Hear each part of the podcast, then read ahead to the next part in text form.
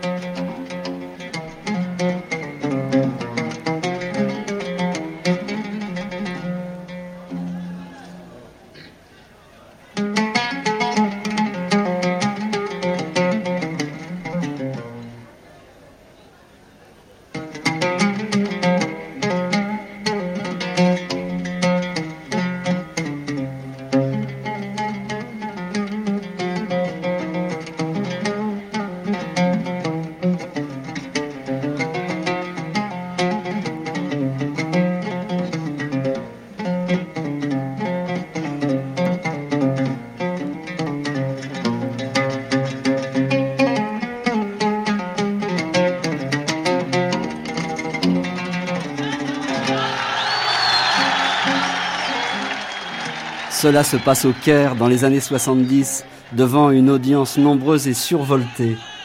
Le très célèbre chanteur Farid El Atrache joue sur son oud, le luth arabe, un taksim, c'est-à-dire une improvisation instrumentale.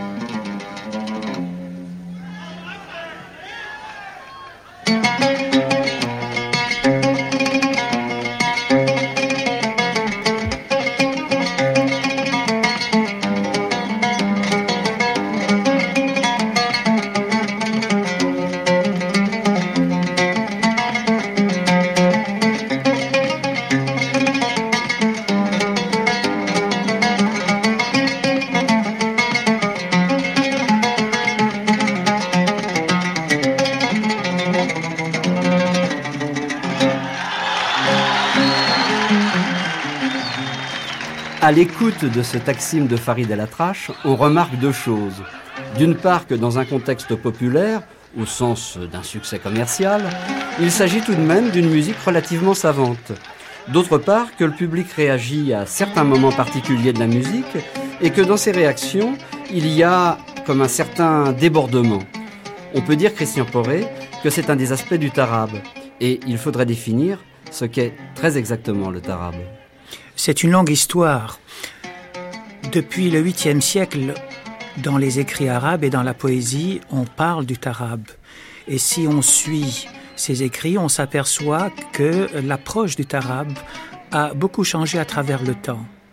Si on écoute aujourd'hui la réaction que produit la musique sur le public, on s'aperçoit que l'influx est aussi autre. Donc on ne peut pas d'emblée dire le tarab c'est ceci ou cela. Mais disons, en résumé, pour qu'il y ait arabe, il faut qu'au départ, il y ait une source sonore. Cette source sonore peut être la musique, peut être la voix humaine qui déclame de la poésie, elle peut être un animal, le chameau par exemple peut déclencher le tarab, elle peut être aussi la nature, c'est-à-dire les arbres qui sont agités par le vent peuvent produire aussi une sensation de tarab. Donc il faut une source sonore. Et à côté de cela, il faut quelqu'un qui puisse réagir. Et ce quelqu'un, c'est l'individu, c'est l'être humain. Et comment réagit-il dans un premier temps? Il réagit par une agitation. Ça signifie que son corps se met à bouger. Autrement dit, la perception dans la musique arabe est une perception qui passe avant tout par le corps humain et non pas par l'esprit. Tout a consisté à travers le temps, et ça les écrits nous le montrent très clairement, à abandonner cet état primesautier, cet état grossier, c'est le corps qui se manifeste, pour essayer d'aller plus loin, passer à l'intérieur du corps, c'est ça, je trouve extraordinaire dans, dans le tarab, c'est qu'on abandonne dans le dans l'analyse du tarab les effets extérieurs pour passer à l'intérieur et pour voir comment on réagit à l'intérieur, d'où naît une théorie des émotions qui est aussi à la base du tarab. Cette théorie très simplifiée se ramène à la joie, le tarab procure la joie, et à la tristesse. Le tarab aussi apporte la tristesse dans l'audition de la musique. Donc en résumé, le tarab est du côté de la perception musicale beaucoup plus du côté de la perception musicale que de la production. Il a été envisagé comme ça par les écrits. Voilà pourquoi les musicologues européens, au début de ce siècle, lorsqu'ils se sont penchés sur les écrits des anciens, ont été émerveillés par l'apport de la musique sur les individus. Ces individus réagissaient d'une manière étonnante. Or, tout a consisté à montrer que le tarab n'est pas seulement du côté de la perception, mais il est aussi du côté de la production. C'est-à-dire, pour qu'il y ait tarab, il faut qu'il se passe des choses dans la musique. Il n'y a pas, le tarab n'est pas, ne n'est pas comme ça, il faut qu'il y ait des éléments musicaux qui puissent le préparer et qui puissent permettre aux gens d'entrer en tarab. Voilà tout le problème. Le tarab existe toujours à l'époque contemporaine. Et vous avez apporté un enregistrement d'Abdel Ali Mafez, qui est mort à la fin des années 70, qui était un chanteur populaire en Égypte et même au-delà, dans tout le monde arabe, du Proche-Orient au Maghreb. Absolument, ça a été une des grandes vedettes de la musique arabe. Euh, c'est donc un chanteur de variété, mais ça ne l'a pas empêché, parfois, lorsqu'il interprétait ses chansons, de construire le développement du chant de telle manière qu'il suscitait et il favorisait le tarab dans le public.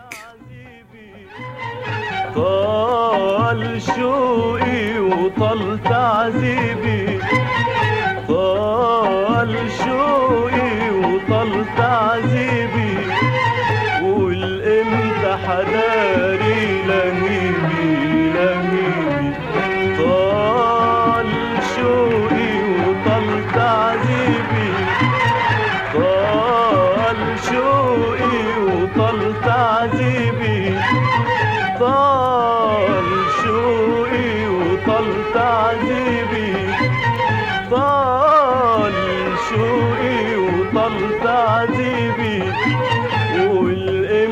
حداري لهيبي لهيبي.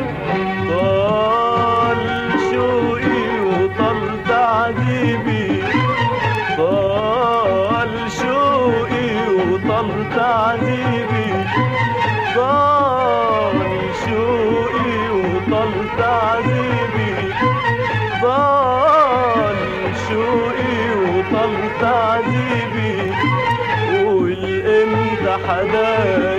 لهيبي طال شوقي وطال تعذيبي طال شوقي وطال تعذيبي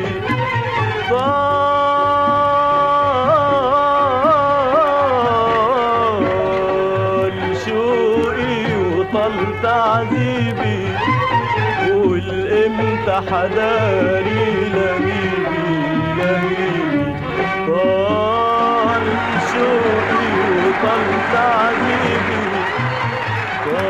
qu'on remarque, c'est qu'il y a beaucoup de répétitions, c'est le moins qu'on puisse dire, avec à chaque fois des nuances nouvelles, mais tout de même des répétitions auxquelles euh, répondent les applaudissements du public.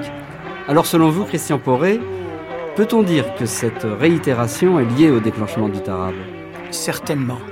Certainement, nous avons mis là euh, le doigt au nœud du problème. Voilà la différence entre la musique arabe qui produit un effet sur le public et la musique occidentale. Dans la musique arabe, il n'y a pas accumulation d'événements, mais répétition d'événements. Et c'est la répétition d'événements qui crée une sorte de stagnation, propose au public de réagir en vociférant, en criant, en applaudissant, même allant jusqu'à s'évanouir. Et nous avons un exemple très ancien qui est euh, tout à fait dans ce même état d'esprit. C'est un texte du, de la fin du 9e. Il est question du calife qui vient d'entendre un morceau de musique et qui a été pris de tarab. Il s'est mis à agiter de la tête et à battre euh, son pied en cadence. Et la première chose qu'il dit aux musiciens, répète le morceau que tu viens d'exécuter. C'est-à-dire que le calife ne demande pas qu'on joue autre chose. Ça ne l'intéresse pas de passer un autre morceau. Il veut rester dans la même situation musicale parce que c'est cette réitération qui, développe le tarab. Donc là, nous avons passé, si je peux dire, de la, de la production de la perception à la production. On revient du côté du métier du musicien où on s'aperçoit que le musicien, pour provoquer dans son auditoire ce phénomène du tarab, doit faire quelque chose et musicalement, c'est la répétition et je ne, cesserai jamais de répéter, pour qu'il y ait tarab, il faut que du côté de la musique, il y ait répétition.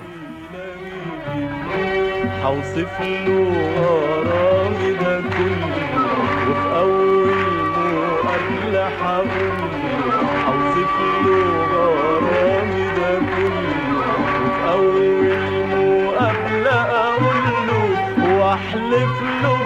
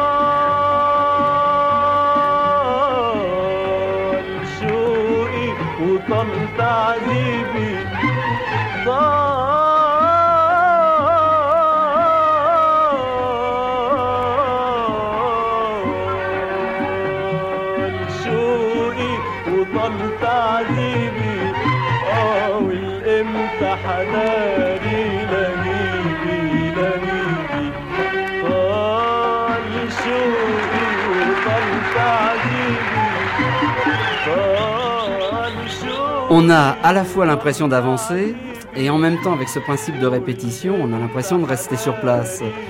Et Christian Poré, on se souvenait de cela, c'est-à-dire euh, ce public survolté et alors que le chanteur répétait répétait et répétait les mêmes mots, le public, moi je demandais qu'on traduise et le public disait comment on répète, on n'a pas bien compris. Et ça, ça faisait 20 minutes en fait qu'il répétait les mêmes formules. C'est une phrase classique qui revient lorsqu'il y a une atmosphère de tarab, c'est que le public demande au musicien, euh, il lui dit tout simplement Je n'ai pas compris ce que tu viens d'énoncer, recommence. Et prenons le cas de ce que nous écoutons à l'heure actuelle avec le chanteur Abdelhalim Hafez. Que dit-il depuis déjà presque 10 minutes? Il dit ceci Mon amour était tellement démesuré que ma douleur, il a fait créer ma douleur. Il a créé ma douleur. Donc, euh, il suffit de ces deux mots pour créer cette atmosphère de tarab, puisque on n'en demande pas plus, et ça fait déjà dix minutes qu'on est là-dessus.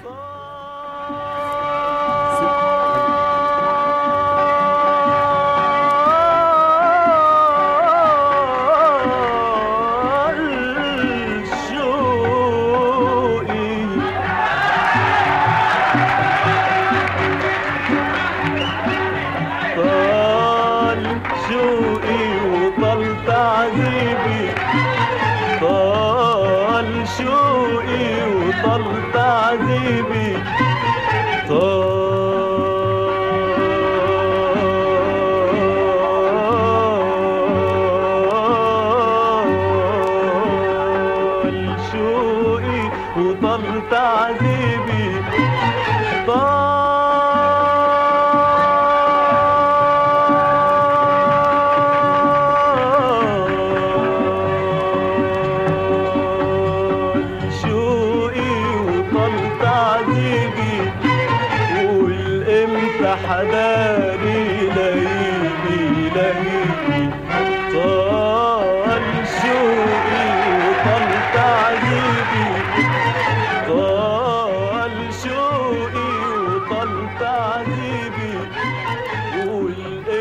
Pendant que Jamila chantait, tous ceux de l'assemblée furent saisis par le tarab.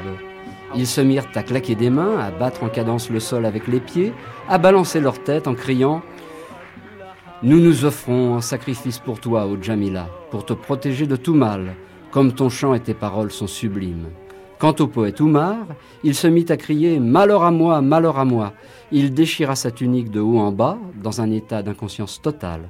Revenu à lui, il se sentit tout honteux et se mit à s'excuser, disant Par Allah, je n'ai pu me contenir, car cette belle voix m'a fait perdre l'esprit. Les autres commensaux lui répondirent Console-toi, il en est advenu de même pour nous. Et nous nous sommes évanouis, nous aussi. Mais nous, nous n'avons pas déchiré nos vêtements. Cette belle histoire dans laquelle entre la notion de tarab remonte au 7e siècle de notre ère. Que vous inspire-t-elle, Christian? Ben, je reviens à ce qu'on entend, euh, Daniel. Aujourd'hui, on réagirait différemment. On, entend des sifflements dans les réactions du public, on entend des applaudissements. Voilà un phénomène nouveau qui n'est pas décrit dans les sources anciennes. Et euh, je crois euh, qu'il y a une évolution, euh, il, il n'y a cessé d'avoir une évolution dans, la, dans le comportement du public.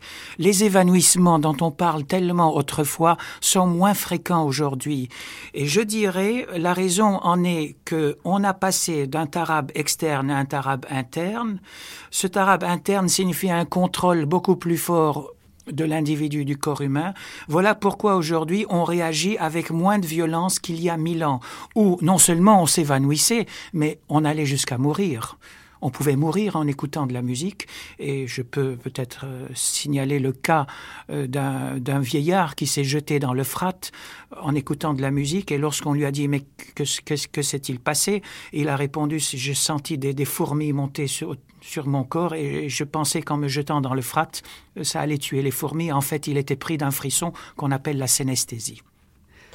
Ce que l'on remarque tout de même dans la musique arabe euh, contemporaine, euh, moderne, enfin disons celle qui réunit vraiment un large public, celle qui est populaire, qui sort en disque, plutôt en cassette d'ailleurs, sont plutôt les cassettes qui fonctionnent dans le Maghreb et au Proche-Orient. On pourrait dire qu'il y a tout de même une influence euh, oh, peut-être de la variété occidentale, elle-même influencée par les rythmes de l'Amérique du Sud ou du jazz ou du rock, et que dans le rythme notamment, euh, il y a peut-être quelque chose qui appartient moins à l'ancien monde musical arabe, bien qu'il y ait tout de même cette spécificité. Oui, alors vous soulevez la question de savoir qu'est-ce qui déclenche le tarab. Euh, Est-ce que le rythme joue? Euh, J'ai l'impression qu'il a une part, mais peut-être ce n'est pas lui la clé du moteur. Nous avons parlé de la réitération, mais je reviens à ce que j'ai toujours dit. Il me semble que l'élément de base, ça reste le chant. Et il faut transformer l'adage que nous avons reçu de la fin du 19e siècle, où on disait au commencement était le rythme. C'est faux. Au commencement était le chant. Le rythme est venu ensuite. Oui, là, je crois qu'on touche quelque chose de très important. C'est-à-dire prendre le tarab pour euh, le swing, par exemple, euh, pour les musiciens noirs américains, faire une comparaison de cette sorte, ça serait tout à fait faux. Hein, on a plutôt l'impression que c'est la réitération de certaines hauteurs de ton. Absolument. Je crois que chez les Arabes, euh, les hauteurs, donc le chant, influencent davantage que le rythme. Ça ne les empêche qu'ils sont très euh, impressionnés par le rythme, mais c'est le chant qui l'emporte, et ça, les écrits nous le montrent manifestement, c'est le chant qui est toujours, qui prime chez les Arabes.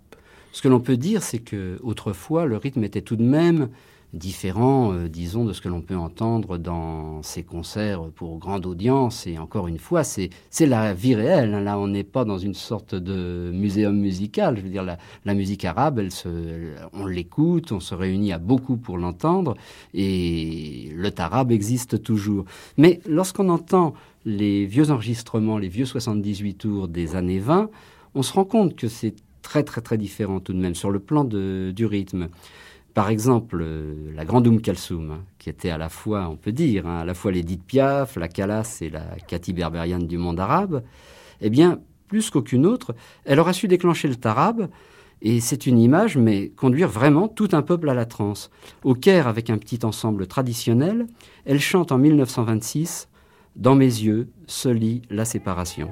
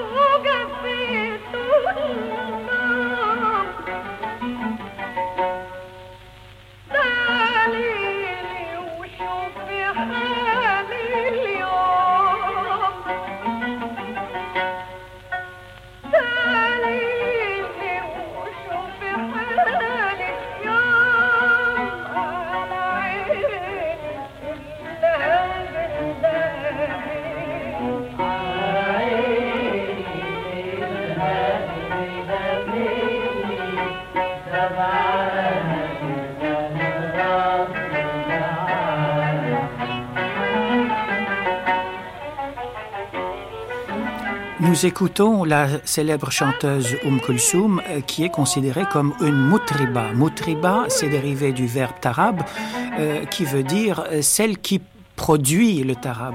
On- Le mot n'est pas ancien. C'est à partir du XIIe et XIIIe siècle qu'on commence à considérer les producteurs de musique. Et là, nous avons une anecdote que cite l'historien Yakout. Il dit ceci, un musicien était en train de, de faire de la musique, tout le monde était pris de tarab, et le musicien lui-même commence à s'agiter. Et l'auditoire lui dit, mais comment toi, tu entres en jeu, tu n'as pas le droit parce que toi, tu fais de la musique et en général, ceux qui font la musique sont insensibles. Voilà la première fois qu'on considère la production musicale. On ne la considère plus par ses effets, mais par sa production. Et Kulsoum, s- donc, se met dans cette lignée. C'est par excellence la Moutreba. Donc, c'est, c'est elle qui fait naître ce sentiment euh, d'agitation, d'émotion, qui permet de caractériser ce phénomène. On peut se poser une question tout de même, parce que Gilbert Rouget, et je serais tenté de dire, on lui doit tous quelque chose, pour ne pas se perdre, disons, dans les labyrinthes euh, de l'extase et de la transe, préfère que les mots veuillent dire quelque chose, en d'autres termes, qu'on ne se paye pas de mots, quoi. Et il dit, par exemple, pour moi, la transe, eh bien, c'est quand on perd totalement conscience. Bon, je comprends très bien que c'est pour fixer des éléments lorsqu'on parle, mais il me semble que dans le monde arabe, perdre vraiment conscience, euh, même dans le tarab, je crois que c'est rare, non? C'est très rare à l'heure actuelle. Je n'irai pas dire que le tarab est une transe où on perd la conscience. Le tarab est une succession de degrés émotifs qui peuvent aller très loin et déboucher sur la transe, mais au départ, euh, ce n'est pas toujours la transe. Les Arabes ont deux termes pour parler, pour définir ça. Ils disent le tarab courant, c'est celui où on agite le corps, etc. Et le tarab poussé. Le tarab poussé, c'est celui où on se jette la tête contre le mur parce qu'on est tellement pris par la musique, on se jette la tête contre le mur. Celui où on peut s'évanouir, pousser des hurlements, des cris, etc. Et ils font bien cette distinction. Ils ne donnent pas le sentiment, euh, moi je n'ai pas le sentiment qu'on arrive à la transe, mais dans certains cas c'est possible. N'oublions pas que c'est un phénomène individuel et que chacun réagit à sa manière. Il y a des gens plus sensibles, plus portés, euh, à s'exprimer par le corps que d'autres. Voilà les différences. Donc, dans une assemblée, certains peuvent s'évanouir, donc ils seraient pris d'amnésie, donc ce serait de la transe, et d'autres pas du tout. Cela dit, il est bien certain que là, Rouget a raison, il faut une suggestion tout de même. L'effet psychophysiologique est réel, mais il faut, comment dire, euh, que l'écouteur soit complètement pris par cela et prêt à être pris, c'est ça. Enfin, Oui, c'est très vrai de le dire, euh, et je l'ai remarqué surtout dans euh, des confréries religieuses.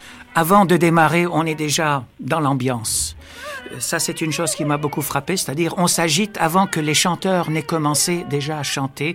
On voit des lueurs dans les yeux qui sont étonnantes, voilà.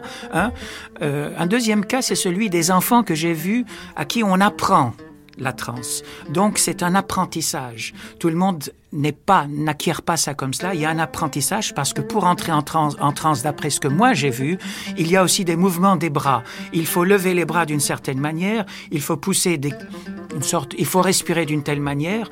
Tout ça, ça s'apprend. Et j'ai vu des enfants de 8 ans à qui on apprenait, si bien qu'à 10 ans, ils sont déjà prêts à rentrer en transe. Ils ont eu une formation pour cela. Ce qui est amusant, c'est que dans notre Europe, dans notre Occident, quand on dit musique arabe, en général, euh, les gens pensent à deux choses. Ils pensent d'une part aux fêtes de mariage, comme ça, en plein air, ou bien alors, euh, ils pensent euh, à un autre aspect de, la musique, c'est-à-dire le musicien qui arrive euh, bien habillé et qui joue d'un instrument soliste. Et pour eux, ils pensent que c'est la plus grande pureté dans la tradition. Or, en fait, nous savons, nous, que c'est une évolution récente et qu'on peut même parler, je crois, d'anti-arabe. Oui, il y a donc un antitarabe. Ça signifie qu'à l'heure actuelle, il existe des musiciens qui refusent ce déchaînement des passions, qui refusent cette euphorie et qui considèrent que l'audition de la musique doit être une audition passant par l'esprit, donc intellectuelle. Comment arriver à cela?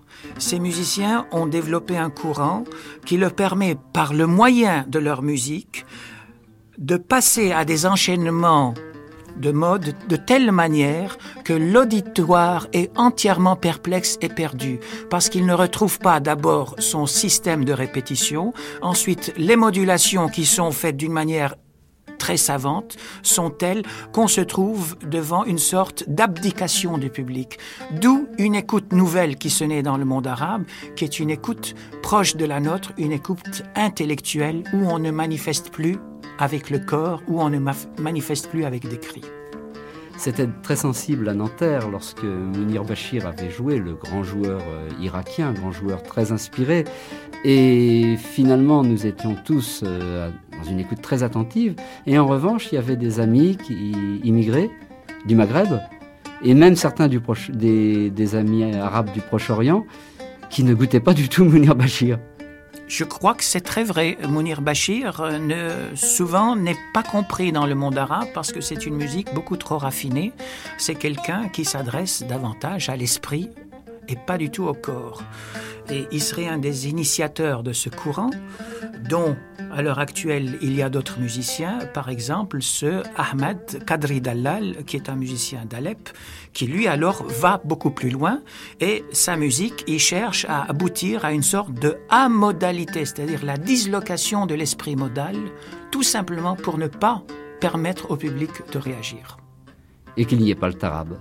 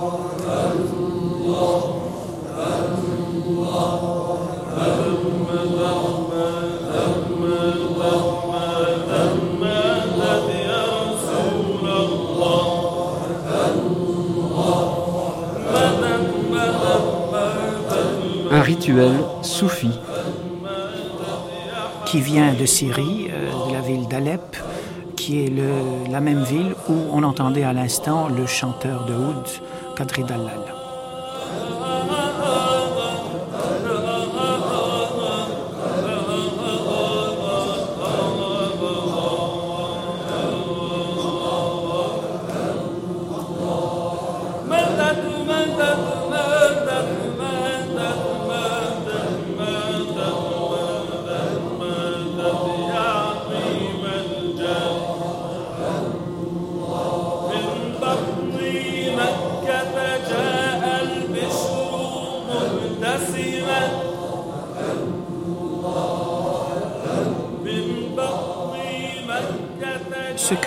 Écoutons à l'instant s'intitule un zikr. C'est une cérémonie du souvenir où les fidèles répètent inlassablement le mot Allah, le mot de Dieu.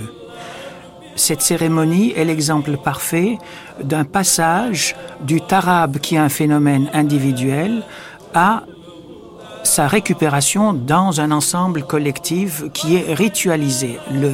La ritualisation du tarab donne naissance à un autre terme chez euh, dans les écrits qui est le mot de sama, c'est-à-dire on passe d'une façon désordonnée d'écouter la musique à une façon où tout le monde, toute la communauté est ensemble, elle réagit d'une manière très harmonieuse. Et le, le mot arabe, on préfère l'éviter lorsqu'on est dans la religion, on préfère celui de sama qui est le terme classique et aujourd'hui celui de zikr qui est cette cérémonie que nous écoutons à la, f- à la fin, c'est-à-dire lorsqu'on se rapproche de la transe. Gilbert Rouget.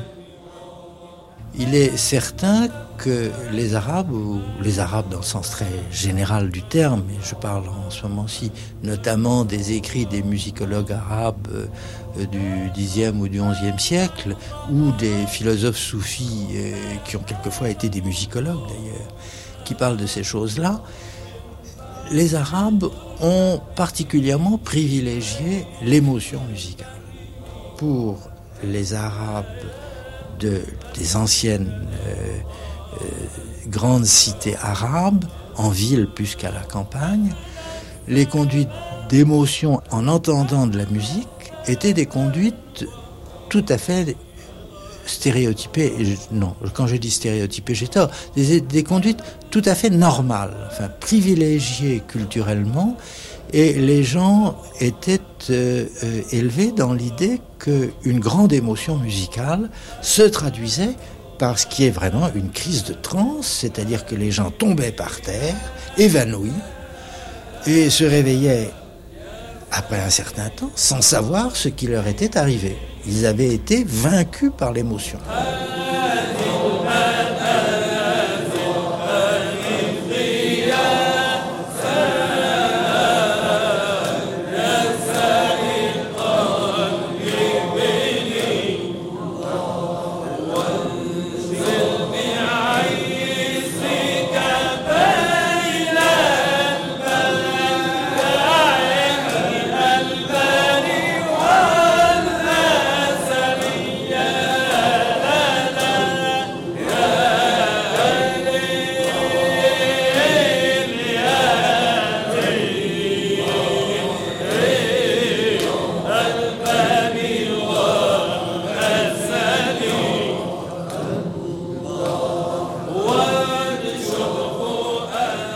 Gilbert Rouget a insisté sur le rôle de l'émotion dans la transe euh, chez les soufis.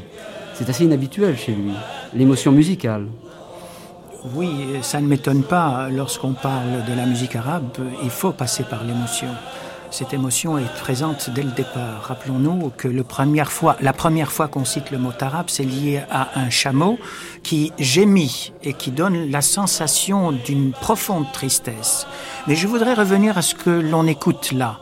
On est à la mosquée, il y a 300 fidèles qui sont en train de se balancer, un chœur de musiciens professionnels qui sont, qui sont placés au centre, qui mènent le chant, et le chanteur principal bat de sa main sur son autre main pour mener la cadence. On pourrait croire que nous sommes en pleine transe. Mon sentiment, c'est que nous ne sommes pas arrivés à la transe. Nous sommes à une transe qui peut-être dépasse la transe normale et que les grands mystiques arabes appellent la transe ou le sama spirituel. Ils, ils disent qu'il y a deux types de sama ou deux types de transe, le sama corporel et le sama spirituel. Et là, nous avons un exemple d'un sama spirituel. Il est tel pour moi que nous ne sommes pas arrivés à un état de transe, c'est-à-dire il n'y a pas de perte de conscience. Les gens là se balancent, ils prononcent le mot d'Allah, mais ils sont quand même là, présents parmi nous. Ils ne sont jamais évanouis.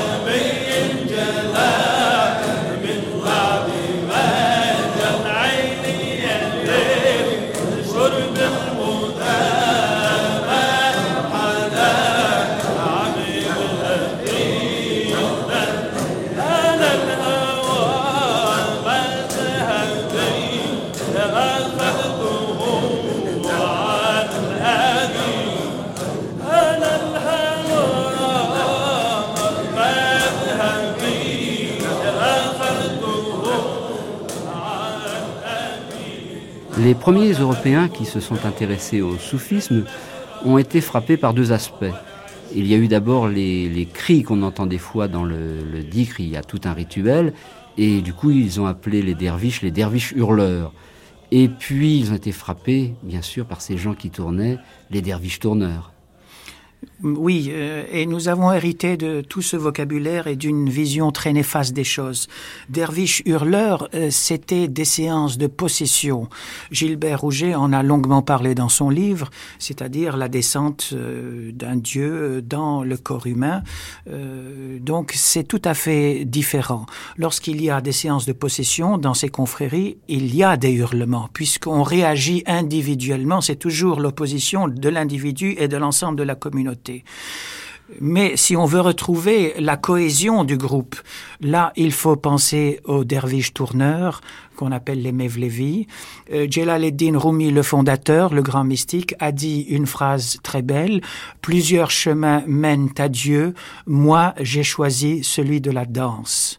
Et de la danse qui conduit aussi peut-être à un état second moi, je ne crois pas qu'on est en transe lorsqu'on tourne, on tourbillonne, on est dans un état second, très léger, mais, mais euh, je ne suis pas sûr qu'on soit en transe. La transe, c'est autre chose.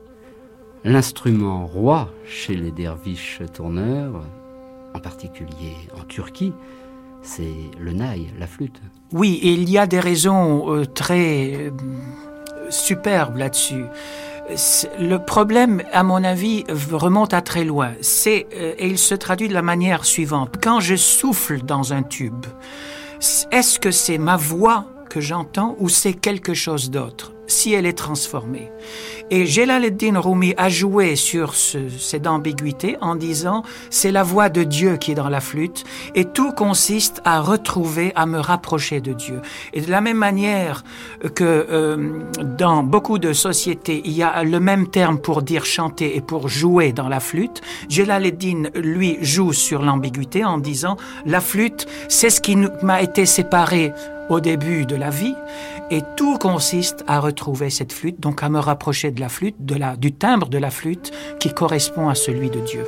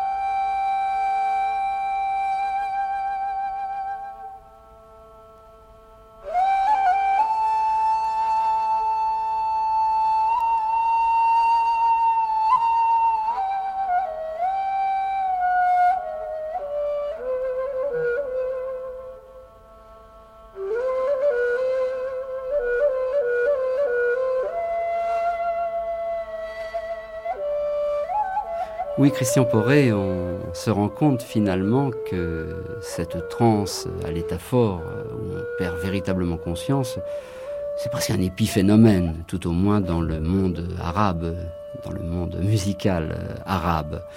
Mais en revanche, ce phénomène de transe absolue qu'on trouve très souvent en Afrique, par exemple, euh, on peut le trouver dans d'autres communautés, des communautés qui sont islamiques, mais je pense, euh, et je pense bien sûr, parce que vous avez apporté cet enregistrement, je pense euh, aux gens d'Éthiopie qui finalement, en prenant les mêmes éléments, des articulations très comparables, aboutissent peut-être à quelque chose de différent. Oui, ce que j'ai voulu euh, montrer dans l'exemple qui va suivre, c'est que jusqu'à maintenant, nous étions sur le chemin de la transe, mais la caractéristique de la transe, on l'avait pas entendue. Là, à présent, nous allons écouter une chose assez euh, particulière et assez surprenante. Nous sommes dans le cadre d'un chant profane. Il s'agit de chanter la gloire du Négus, de l'ancien Négus d'Éthiopie, par euh, une population, une ethnie qu'on appelle les Anjuran, qui sont des nomades musulmans vivant au sud de l'Éthiopie. Donc, c'est un chant de louange au roi. Et ce qui se passe, c'est que brusquement, dans la foule des gens qui, qui chantent la gloire, il y a quelqu'un qui commence à pousser des cris rock qui sortent du fond de la gorge. Et pour moi, c'est ça le signe de la transe. Il faut qu'il y ait un raclement qui arrive du fond de la, de la gorge, qui est très difficile à décrire. Est-ce que c'est un grognement, un raclement une scie d'un bûcheron, comme on l'a dit souvent, peu importe, en tout cas, il y a quelque chose qui fait que là, on n'est plus dans l'état normal, dans l'euphorie seconde, on est vraiment dans une transe.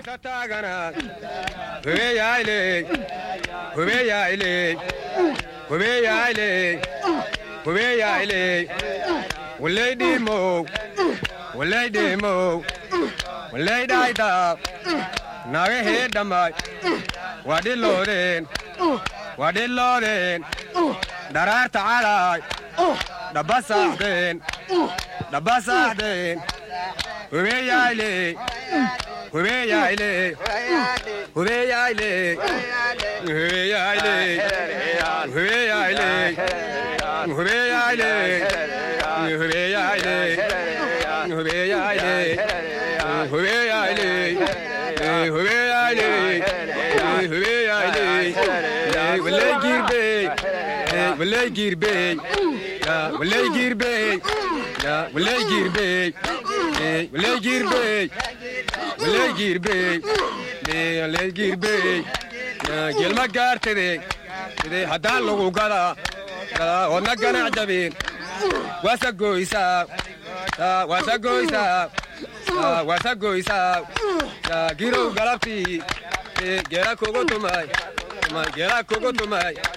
adna sobaxde sega kuhaley sega kuhaley sega kuhaley sega kuhaley hubeyayle hubeyayle hubeyayle hubeyayle hubeyayle hubeyayle hubeyayle hubeyayle hubeyayle hubeyayle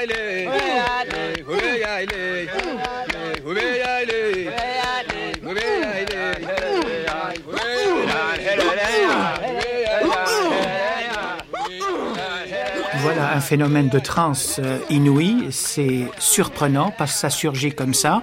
On pourrait parler de tarab, un tarab qui conduit à la transe. Tout va maintenant consister à socialiser ceci.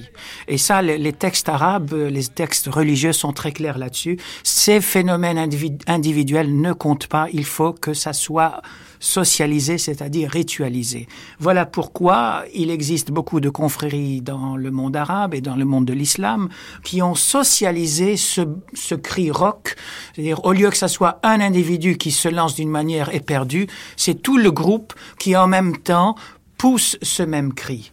Voilà la différence et c'est une énorme différence, c'est-à-dire qu'on rentre dans le zikr, dans le sama, qui, qui n'est qu'une transe. Là, on peut parler vraiment de transe. Et ce que je vais vous proposer, c'est d'aller aux Comores où il existe l'ordre des Chazlis. L'ordre des Chazlis est un ordre égyptien à l'origine, mais il y a eu des missionnaires qui ont un petit peu étaient partout et les missionnaires ont fondé une congrégation aux Comores. Ils se réu- réunissent, ces, ces et ils ont des cérémonies qu'on appelle là-bas daïra, ce qui veut dire un cercle, on se met en forme de cercle, et tout le monde chante et tout le monde aussi rentre en transe, c'est-à-dire que là, vous allez entendre maintenant ce raclement du fond de la gorge qui provient de toute la communauté.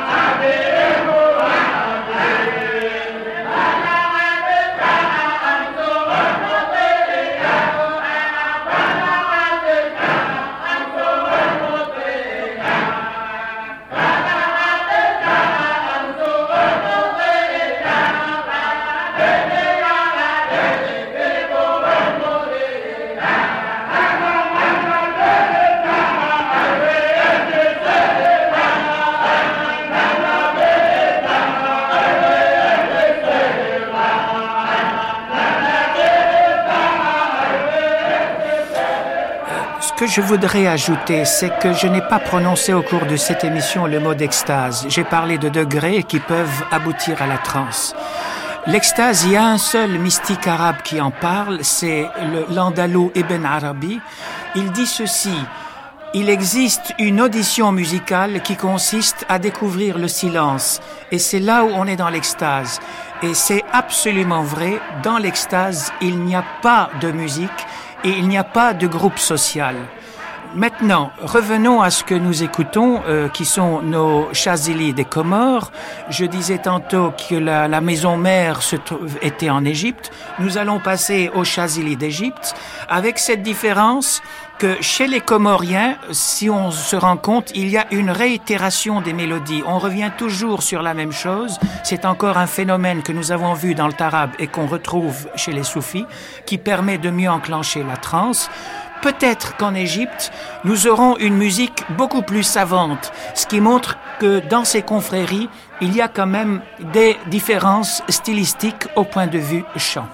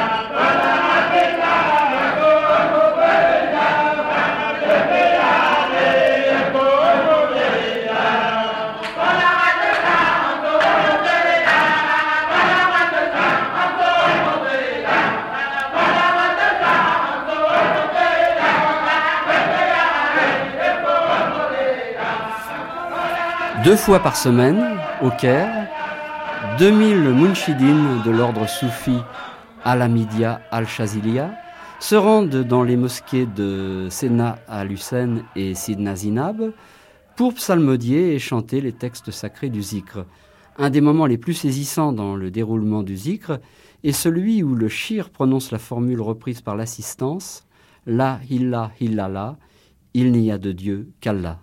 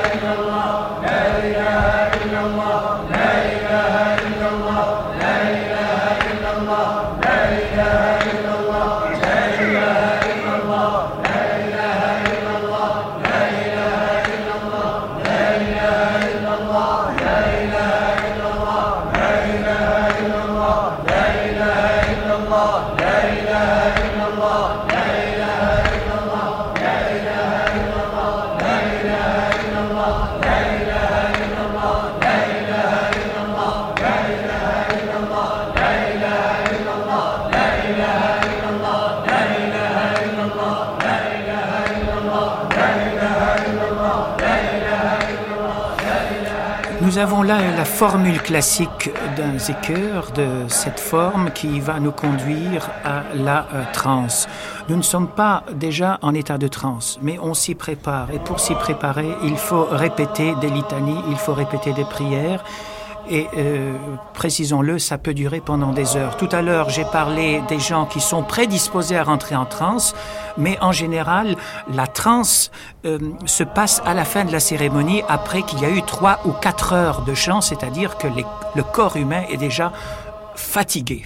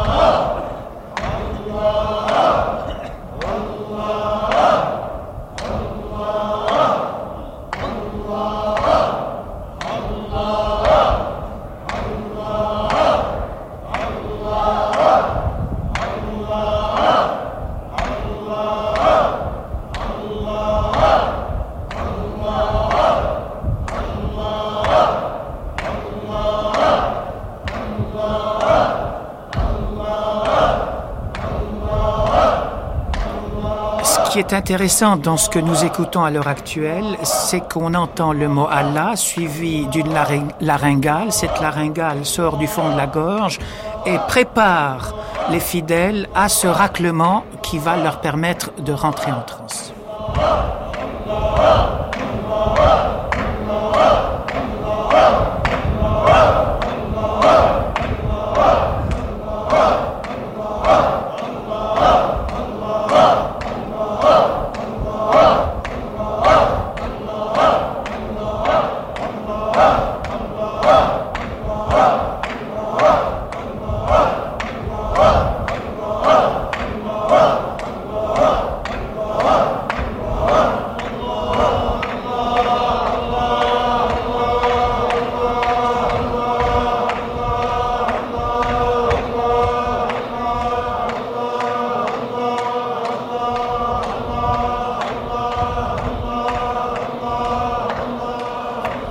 S'aperçoit, c'est que les fidèles ont changé de hauteur, ont changé, si je peux dire, de, de note de musique. Et ça, c'est très important parce que ça signifie que chez les Arabes, le côté mélodique l'emporte.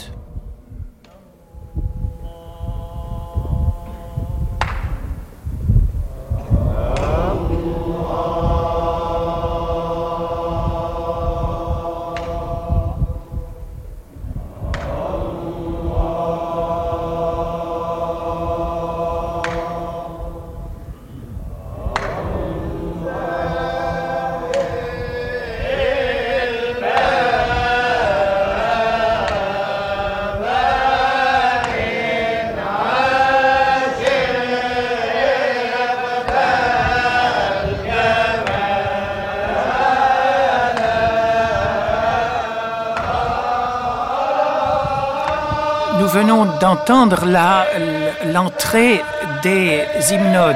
Que font ces hymnodes? Ils chantent des hymnes, mais ces hymnes ont des noms en arabe. Ce sont des muashas, c'est-à-dire des poèmes qui sont construits sur des règles très fixes. Et ces poésies euh, peuvent être à la fois profanes et religieuses, ce qui montre que la distinction entre le profane et le sacré est toujours difficile à faire euh, chez les Arabes.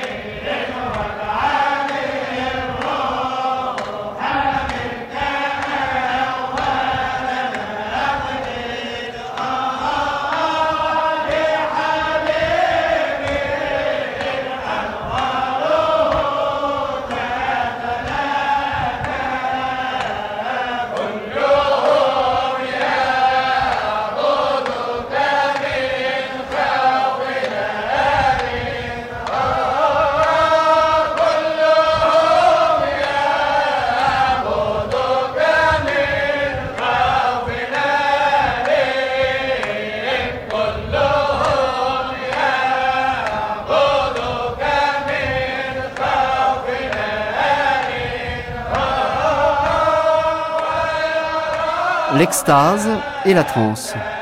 Aujourd'hui, le tarab dans la musique arabe et les rituels soufis. Euphonia, Christian Poré, Gilbert Rouget, Jean-Marc Papadacci, Daniel Co, mise en page sonore Annie Flavel.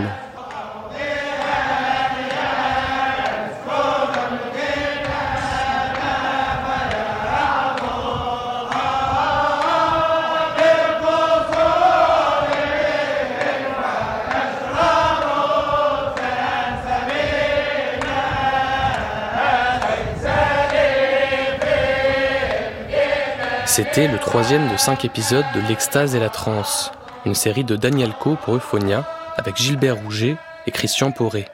Première diffusion le 6 juin 1988.